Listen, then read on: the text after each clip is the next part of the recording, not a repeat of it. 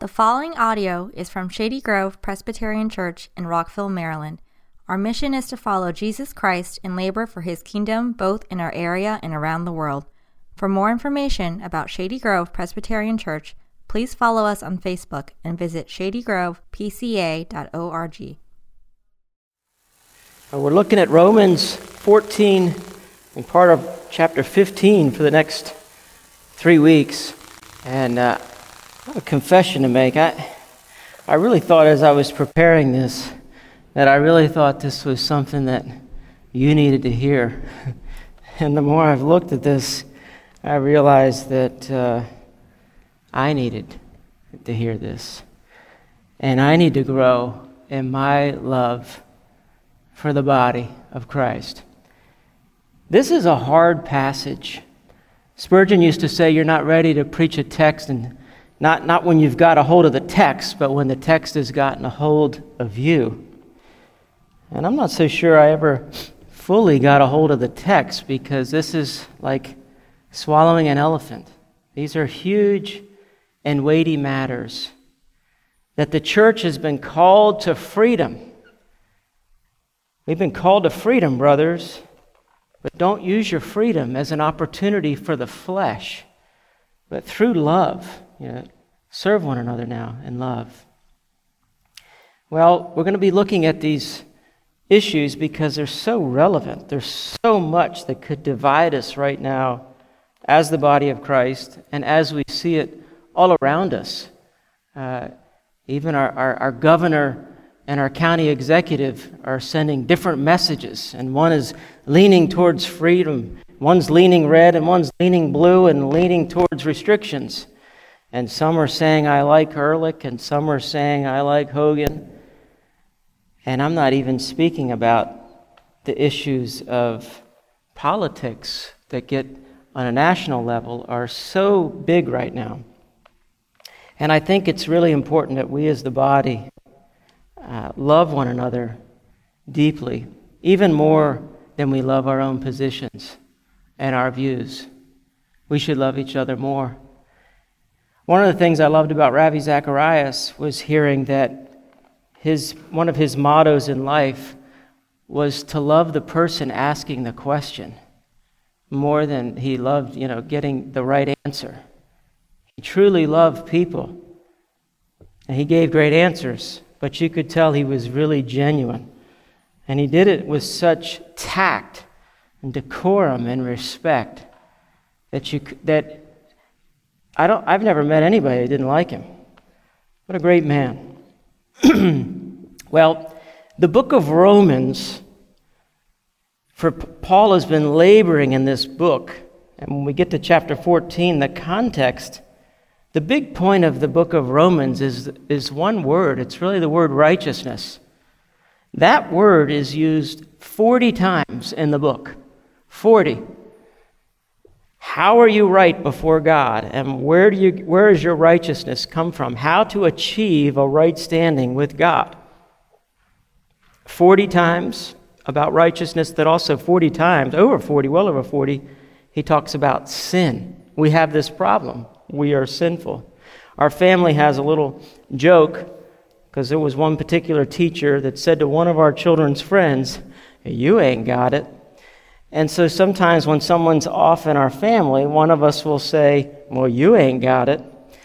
And it's kind of a humorous way of saying, You got to get right. Well, for three chapters in the book of Romans at the beginning, he's saying to the Gentiles, You ain't got it. But then he turns around to the Jews and says, You ain't got it. And then he says to all of humanity, to every person who's ever lived, You ain't got it. No one is righteous. No, not even one. You don't have it. Paul's conclusion, the first uh, conclusion in Romans 3:20 is by works of the law no human being will be justified in his sight since through the law comes knowledge of sin.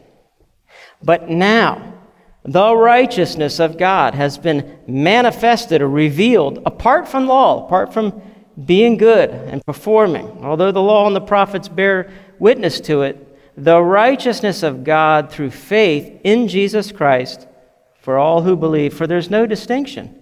For all have sinned and fall short of the glory of God and are justified or declared righteous by his grace as a gift through the redemption, the buying back that's in Christ Jesus, whom God put forward as a propitiation, one who would turn God's wrath away by his blood to be received by faith, and it was to show God's righteousness. Because in his divine forbearance he had passed over former sins, it was to show his righteousness at the present time, so that he might be just and the justifier of the one who has faith in Jesus. There's a point behind all this. For those of you here this week in and week out, the righteousness that you, that you need to save you from the wrath to come, this righteousness doesn't come from within. It's not your righteousness. You're not accepted by God by what you do, by your deeds, by your merits. And it's contrary to just about everything else in life. Because everything about this area is you get into a magnet school by how smart you are. You get into certain colleges by your GPA and your SAT, and you get certain jobs and promotions based on your background and your degrees and your reputation and your achievements and your resume and your experience in this industry or trade. And all that's based on your ability to perform. And what Paul is saying is that's not how Christianity works. If you are looking to your righteousness, your performance, your pedigree, your resume in any way to be accepted by God, you ain't got it. Paul is saying that's your problem, not the answer. Because people were ignorant of the righteousness of God and they sought to establish their own righteousness and they did not submit to Christ's righteousness, for Christ is the end of the law for righteousness to all who believe. And the answer is Jesus' righteousness. And that righteousness is something completely outside of you, it's given to you. When you, by faith, receive and you believe in His life, His perfect 33 years of obedient life, that's my righteousness. And then His death as a covering for my sins, and that He gives me now what Scripture calls a, a robe of righteousness, that I am accepted by Jesus. That's the great exchange at the cross. That's the foundation for acceptance before God. Why would I be hammering this home so much? Because we really don't get that. And what I mean by that is we don't get the horizontal implications of that. We have to rethink that. This is the foundation for acceptance before God. It's the foundation for acceptance of one another. We accept one another and we are free in Christ because we all know we are filthy sinners in desperate need of grace and we ain't got it. We're all like lepers in a leper colony that now join together over our common condition. And these lepers know they're not made any better by their food choices or their drinking choices or what days are important or what political party is in office or whether they like Donald Trump or not or whether they love him or they don't like him. We're not made clean in the sight of God, and that's not our basis for how we accept one another. We accept one another because we recognize that God accepts us by the righteousness of Jesus Christ. So, what makes us brothers and sisters in Christ is we believe what this book says about our condition what it says about God's righteousness, what Christ has done for us on a cross, and now how we are remade into his image by his Holy Spirit. So, what if we really believe that? That we would see our fellowship on social media much deeper, and our posts and our personal opinions on disputable matters, we would think differently. For Paul and Paul's day, the believers came from diverse backgrounds, just like today. Some were raised in Jewish homes, and they were of a Jewish ethnicity, and they strictly applied Jewish ceremonial laws and dietary laws, and their acceptance before God and who they had company with, who they ate with and welcomed, was all based on those who believed the same things as they did. And then there was this other group called the Gentiles, which was another ethnicity, and they ate pork and meat, and they had no issues with food. It was sacrificed to an idol in the market. or blessed at a meeting at a pagan temple. They just freely ate and drank. Now, both of these different ethnic people groups with radically different ethnic cultures and identities were being brought into one church, and Paul had to take them back to the foundation, which had nothing to do with being conservative or liberal in how they viewed these disputable matters. Because the church was about to split into the first church of the carnivores and the first church of the vegetarian teetotalers. And that wasn't going to work. And so, if you have one church of Jewish Christians who are vegetarian and don't eat meat, and then you have another church of another ethnicity, the Gentiles who eat meat, what do you have? You have two churches. That should be one church, and two churches that are becoming exclusive to their tribe, their opinions, their ways of doing things. And Paul was very concerned in his writings to demonstrate that Jews and Gentiles were now one in Christ. In reality and in practice and that that oneness wasn't just in the big church, but in the local church expression. The local united church was to demonstrate the power of the gospel by bringing these people groups together. And this is important for us as Shady Grove. We too can be divided by food and drink and days but also by strong opinions that culturally shaped by our ethnic background or upbringing, where we were raised, if we were in the deep south or the north. And we forget about Jesus and justification.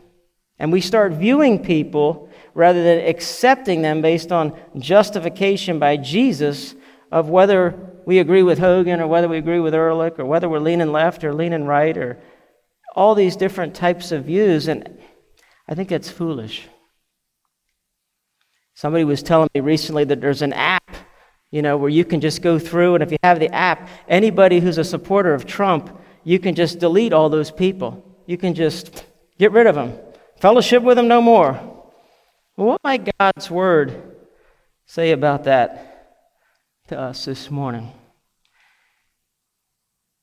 Well, this is what Paul says to the Romans in Romans 14, 1 to 12. As for the one who is weak in faith, Welcome him, but not to quarrel over opinions.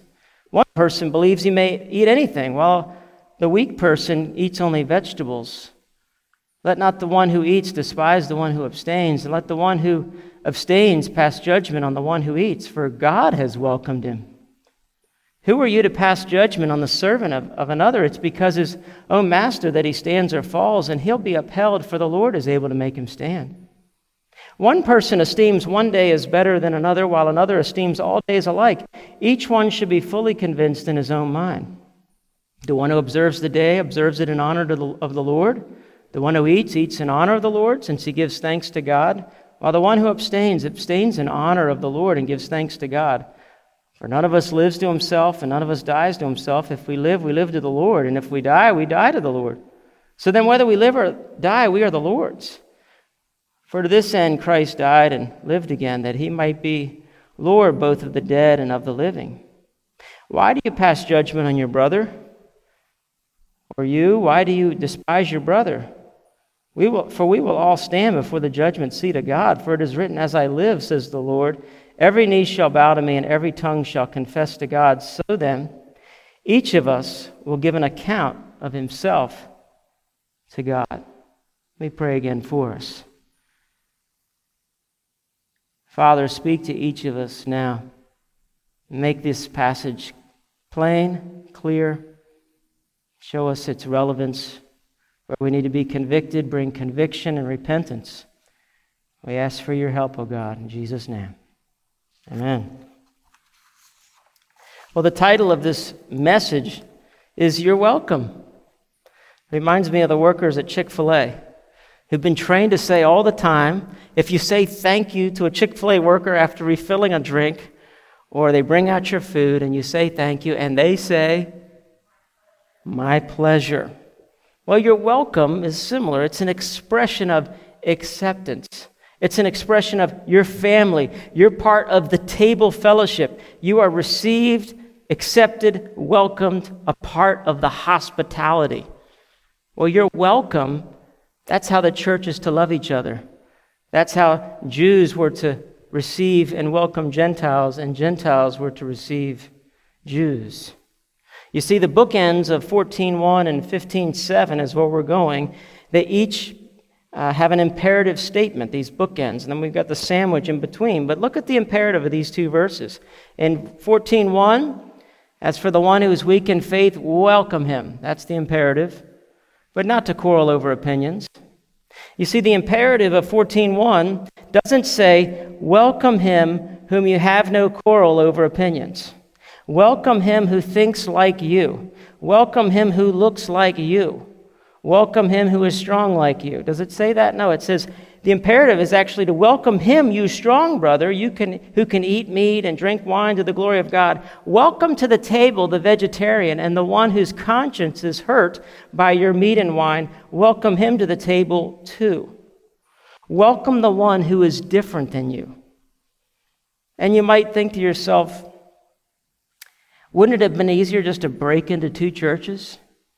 Wouldn't it be easier today to just say, well, just let all the people who think this way, why don't they just go to this church? And we who think this way will go to this church. And I read this week about a church that split over how to pray the Lord's Prayer. And, and the one wanted uh, transgressions and the others wanted debts. And so the paper picked it up and said, well, the one went back to their transgressions and the other went back to their debts.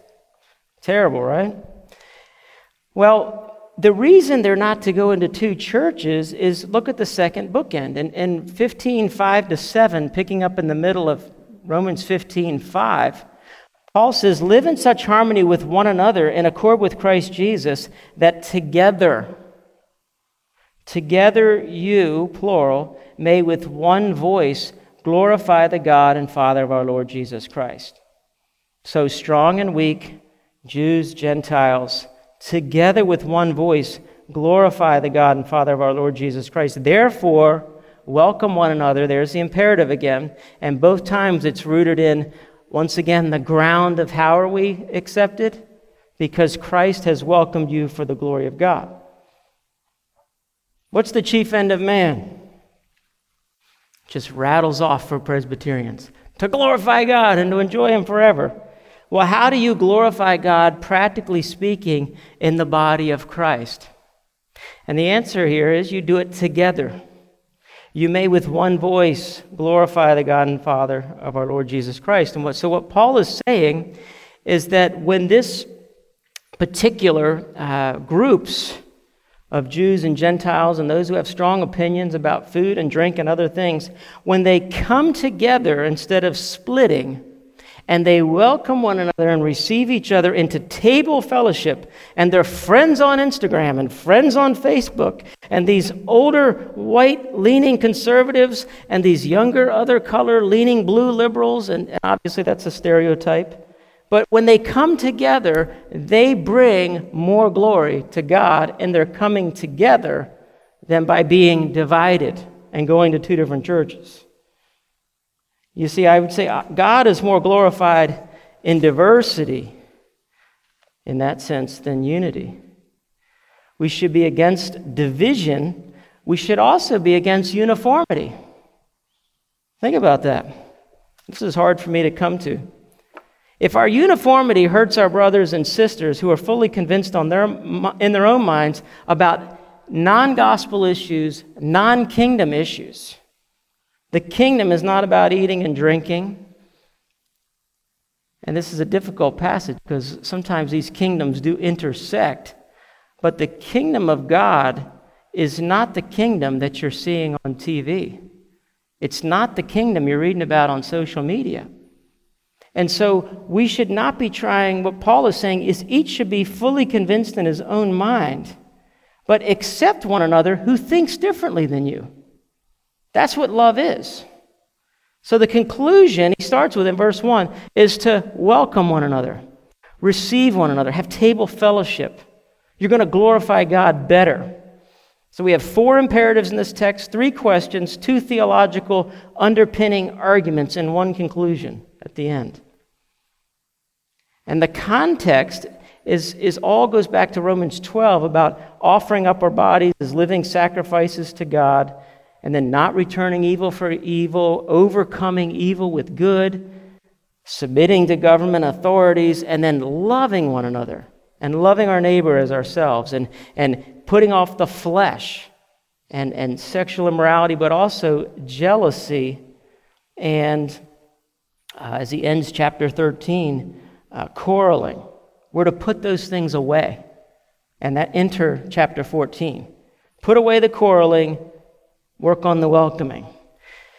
And so these two imperatives, the fir- well, the first imperative is to welcome them. Um, we addressed that. The strong were to welcome the weak. The weak in context were most likely Jewish converts who were weaker in conscience, who couldn't eat meat that had already been sacrificed to an idol. They felt like that was way too much like idol worship. They also still wanted to observe some holy days and had a hard time letting go of the ceremonial days altogether. And we'll come back to that. Then the next two imperatives are slightly different as the weak are being tempted in one way and the strong are being tempted in another way, and they're each given an imperative. So let's take a look at verse 3. The strong is the one who eats, is not to despise, look down upon, show contempt, stick up your nose, the one who. And so I would say for us, the strong uh, today might not be eating food that's been sacrificed to an idol. It might just be how dare you drink soda pop? Or how dare you drink diet soda or corn syrup or, or you know, some red dye or any type of junk food. And, you know, we would look down on the person who can, who can have a snack to the glory of God. And the other person, says, man, I can't do that. Well, how should you respond to that person? Um, and then the one who abstains is the one who, who, they're also given a command. The one who's weak is not to pass judgment on the one who eats. Why? Because the foundation is God has welcomed them. And how does God welcome us? Righteousness that comes from Jesus, not from us. And so if God has welcomed him, then we should welcome them. Otherwise, there's a disconnect in really our understanding of what justification really means. That justification is I want you to justly conform to my image. There's a lot of pride that's being brought out in this passage. And it even says at the end of verse 4, you know, he'll be upheld and the Lord is able to make him stand. Like, the Lord is able to do this. You don't need to hold his hand and make him stand. He, he's okay in his, eh, if these views that are on non gospel issues, you don't have to hold them up. And so there's this problem. So the weak are being tempted to pass judgment, to be critical of those whose conscience freely overtook and then the strong are con- showing contempt and despising those who aren't like them. Which do you struggle more with? I have to be honest that I struggle hard in response with judging those who might judge me and looking down on those whom I perceive might look down on me. And my response can be pretty ugly in return.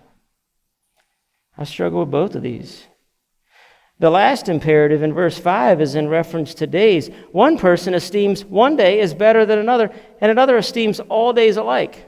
Each one should be fully convinced in his own mind. I don't think he's talking about the Sabbath. Now, there's some that think that's true, but I think we have a fourth commandment, and that's binding just as being made as image bearers of God. And before the fall, there was a Sabbath to keep. But some are convinced that. But I think it's more like there was a lot of the Jewish calendar, Jewish feast, and now they still want to celebrate some of these things that they used to do. And I would say for us, as you look at this, how might that apply to us? We have a lot more days than we think, and there is a lot of pressure sometimes on us as a church to conform to people's per, uh, perspective on holy days. And what do I mean by that? Well, what would happen if we didn't say anything about Christmas, if we didn't say anything about Jesus' birth and really had a special message about that? Or what about Christmas Eve? We didn't have a special Christmas Eve service. We'd be in trouble. What about Advent season? What if we don't have an Advent candle? We don't, we don't have people lighting that each week. What about the first Sunday of Advent, the second Sunday of Advent, third Sunday of Advent? What if we just took those things away? There'd be emails, there would be conversations for sure. What if we didn't celebrate Mother's Day? I mean, is there anything in the Bible about Mother's Day? Not a word. Yet, if you don't talk about Mother's Day, We have a lot of days. How about Father's Day, July 4th, if we don't say anything about our country? Memorial Day weekend, if we don't say anything about Memorial Day? Veterans Day, Sanctity of Life, Human Sunday, Adoption Sunday, Persecuted Church Sunday. What about Lent? I mean, there's a lot here that we, that, we actually wrestle with as a church. And we do many of these things because, in context, we feel like we can preach the gospel better by becoming all things to all people to focus on okay, it is this time when the church has talked about the resurrection with Easter. I think we'll, we'll, we'll go with that theme, even though the Puritans were like death on that kind of stuff. I mean, Calvin just preached straight through what he was preaching. They didn't see any special holy days. And I don't think we should fault them for that. And they certainly wouldn't have been talking about July 4th or Veterans Day, they would just stick to scriptures. But we talk about some of these things because we feel like they're relevant, and sometimes it's also to help people that might be offended otherwise. But we sometimes, I don't think you should think that the pastors are in sin if they don't speak about your particular subject that you want talked about, if it isn't clearly in Scripture. And so I would just say for us, um, we're each to be fully convinced in our own mind. But notice what the text says here it says, each is to be fully convinced in his own mind. It, it, it doesn't say that each is to fully convince the other with your mind. it doesn't say that. We're to be convinced in our own mind, but it doesn't say that you're to convince everybody of your particular position. Because the kingdom of God is what? He says in 14, 17. It's not a matter of eating and drinking, but of righteousness, joy, and peace in the Holy Spirit. So are, these are non gospel issues. This is not foundational issues. These aren't membership question kind of issues, the issues of importance, right? And so the weak and strong are both honoring the Lord. They're both in life and in death, they're both acknowledging that they live to the Lord, they die to the Lord, we are His, and Jesus is Lord over the dead and the living. And so, in light of that, Paul has three questions in this text. In verse 10, he addresses both the weak and the strong. Um, and so, in verse 10, the question is why do you pass judgment on your brother, or why do you despise your brother? So, those are two of the questions that are being asked in this text. And so, you know, those who can't imagine a, a brother or sister drinking a glass of wine or having a beer, he says, Why do you pass judgment on your brother? I remember one time being at a wedding, and there was another minister that did the wedding, and there was uh, wine and beer being offered at the reception, and I got a glass of wine. And this minister looked at me with just the unbelievable evil eye of just staring like couldn't believe that I had a glass of wine. And I just wanted to say, like, uh, Jesus' first miracle, he turned water into wine. And he didn't say, you know, the Bible doesn't condemn drunk Didn't say that to people drinking grape juice. But I didn't say that. I just felt condemned. And so I was probably despising the brother in my heart. He addresses the strong when he says, you know, the one who freely eats meat or has the glass of wine or beer, why do you despise your brother? You see, both questions are addressing a lack of love. And both are forgetting something that's really important here, and that's, that's in verse 4, and then again in 10 to 12. But the question of verse 4 is why do you pass judgment on the servant of another? You got to follow Paul's logic here. He's saying it's before his own master that he stands or falls, and he will be upheld, for the Lord is able to make him stand. Uh, and he says, For we'll all stand before the judgment seat of God. For it is written, as I live, says the Lord, every knee shall bow to me and every tongue shall confess to God. So then each of us will have to give an account to God. What Paul is saying is that it would be wrong for you to judge another master's servant. Remember, in that culture, work was often done in the home, a business would be done in the home, and your employees would be your servants. And he's saying, for you to judge somebody else's servant, what is that to you? You just worry about your, your own servant, is what he's saying. And how that servant responds to his master and what freedom he has in relation to, to food, drink, or days, that's really none of your concern. You just have to worry about your own ser- servant. That's the argument of verse 4. But then Paul turns around and he's saying the whole thing about we live to the Lord, we die to the Lord, we are the Lord's, is the Lord's the master. And what he's turning around and saying is, you don't have any servants. God is the master. We're all servants. So for you to judge somebody else, another servant, is to arrogantly take the place of God. And what Paul's saying is, who do you think you are? Nobody's going to bow a knee to you at the last day. We'll all bow to him. We live to him, we die to him. He's the Lord, he's the master, he's the king. And so let each other live freely before God and let them answer to God, not to you. Quit being God and trying to be the master. It's a call to repent of passing judgment on those who enjoy their freedoms and for you to try to make your scruple the law for the church. What is it to you about how long somebody else's hair is, how many earrings they have, how many body piercings or tattoos, or, or what movies they're allowed to watch or shouldn't watch, or what TV shows, or what apps they should have on their phone? God's the master, and we're all servants. And so, Paul is more concerned about not passing judgment or, or despising one another and instead receiving and welcoming one another, that's actually more present, pressing for Paul than your actual view of meat, drink, or days. Paul's saying it's, he doesn't say, well, it's not important. He's saying you should be convinced in your own mind. And so be convinced in your own mind, but it's okay if you don't convince everybody else's mind. That's the practical outworking of love that Paul is addressing, addressing in this chapters is loving our neighbors as ourselves, getting out of the darkness, not and part of that getting out of that darkness is putting away all quarreling and jealousy and not being conformed to this world. And the conforming of this world is a lot of things. It's a lot, and one of the things that I would say, just looking at our culture, is is it's either this way or that way. You're either all this or all that. And there's no nuancing that's taking place.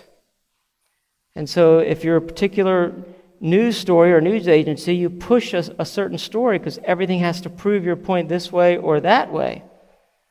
And so often, the truth is, I might not fully agree with your, how you're addressing the problem, but I like some, I am some agreement with how you're addressing the problem, but I don't necessarily agree with your conclusion. Or I may agree with some of your conclusions, but I'm not exactly sure how you're addressing the problem. And just because you agree with a solution or, or, a problem that one side is posing doesn't mean that you buy the argument all the way through. And, and people just assume, well, if you think one thing, you know, you're, you're off, you're off the, the rails. And I think what happens when we do that is we're no longer saying to one another, You're welcome. You're welcome. You're welcome. The real question is Is Jesus your only hope? Do you love Jesus? You know, our membership questions, think about them. What do they say and what do they not say? The, to be a member of the body of Christ, of which we have fellowship, and we welcome one another is do you acknowledge yourself to be a sinner in the sight of God, justly deserving his displeasure and without hope save in his sovereign mercy? Are you willing to testify to that and agree to that? Yes. Do you believe in the Lord Jesus Christ as the Son of God and Savior of sinners? And do you receive and rest upon him alone for salvation as he's offered in the gospel? Yes. Do you now resolve and promise in humble reliance upon the grace of the Holy Spirit that you'll endeavor to live as becomes a follower of Christ? In my social media posts, in my conversations with people that I disagree with? Yes. Do you promise to support the church in its worship and work to the best of your ability? And do you submit yourself to the government and discipline of the church and promise to study its purity and peace? And I would just say to us as, as a body that as we think through these Romans 14 issues, I learned a lot this week by asking a, a question. And I, I, I, was wondering, what have I done when I, I asked the question for people to respond? Um, what, what do they like and what do they, um, you know, what, what excites them, what annoys them, and what resonates with them in Scripture? In some ways, it was kind of a dumb question, and somebody rightly corrected me to say to think about what excites you when somebody was murdered is, is an awful way to start. Um, and what I was, and I agree with that, and I accept that.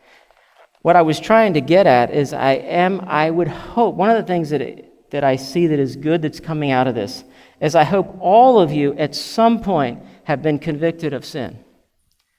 Either the way that you've responded to somebody, the way that you've had a judgment that needed to be tweaked, the way that you've posted something. Everybody should have, if the Spirit of God's at work, you're going to be convicted somewhere along the way that the chink of some point of your armor has been chinked off through all of this. Some of the presuppositions that you've had, and even just asking that question and getting replies, and people, uh, some of the ways that I thought, I thought, that is a really good point, and I hadn't thought about that.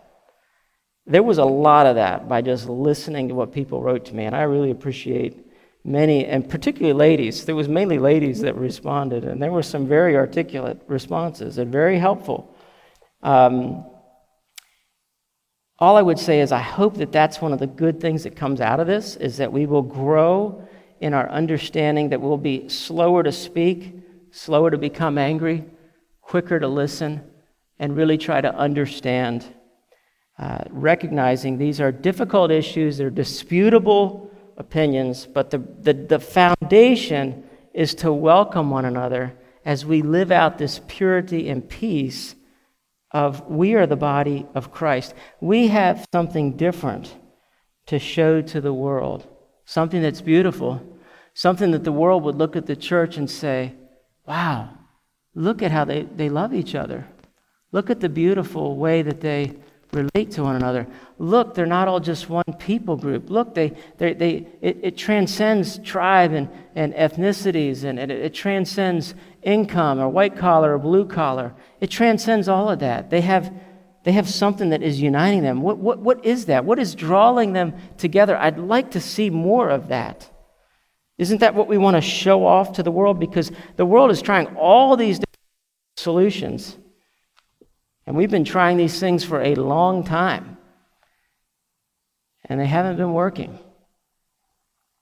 But in Christ, we are one.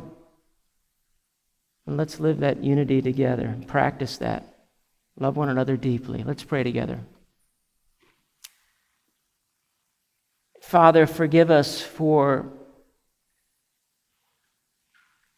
the shrinking of our hearts for jumping to conclusions before we really hear people out,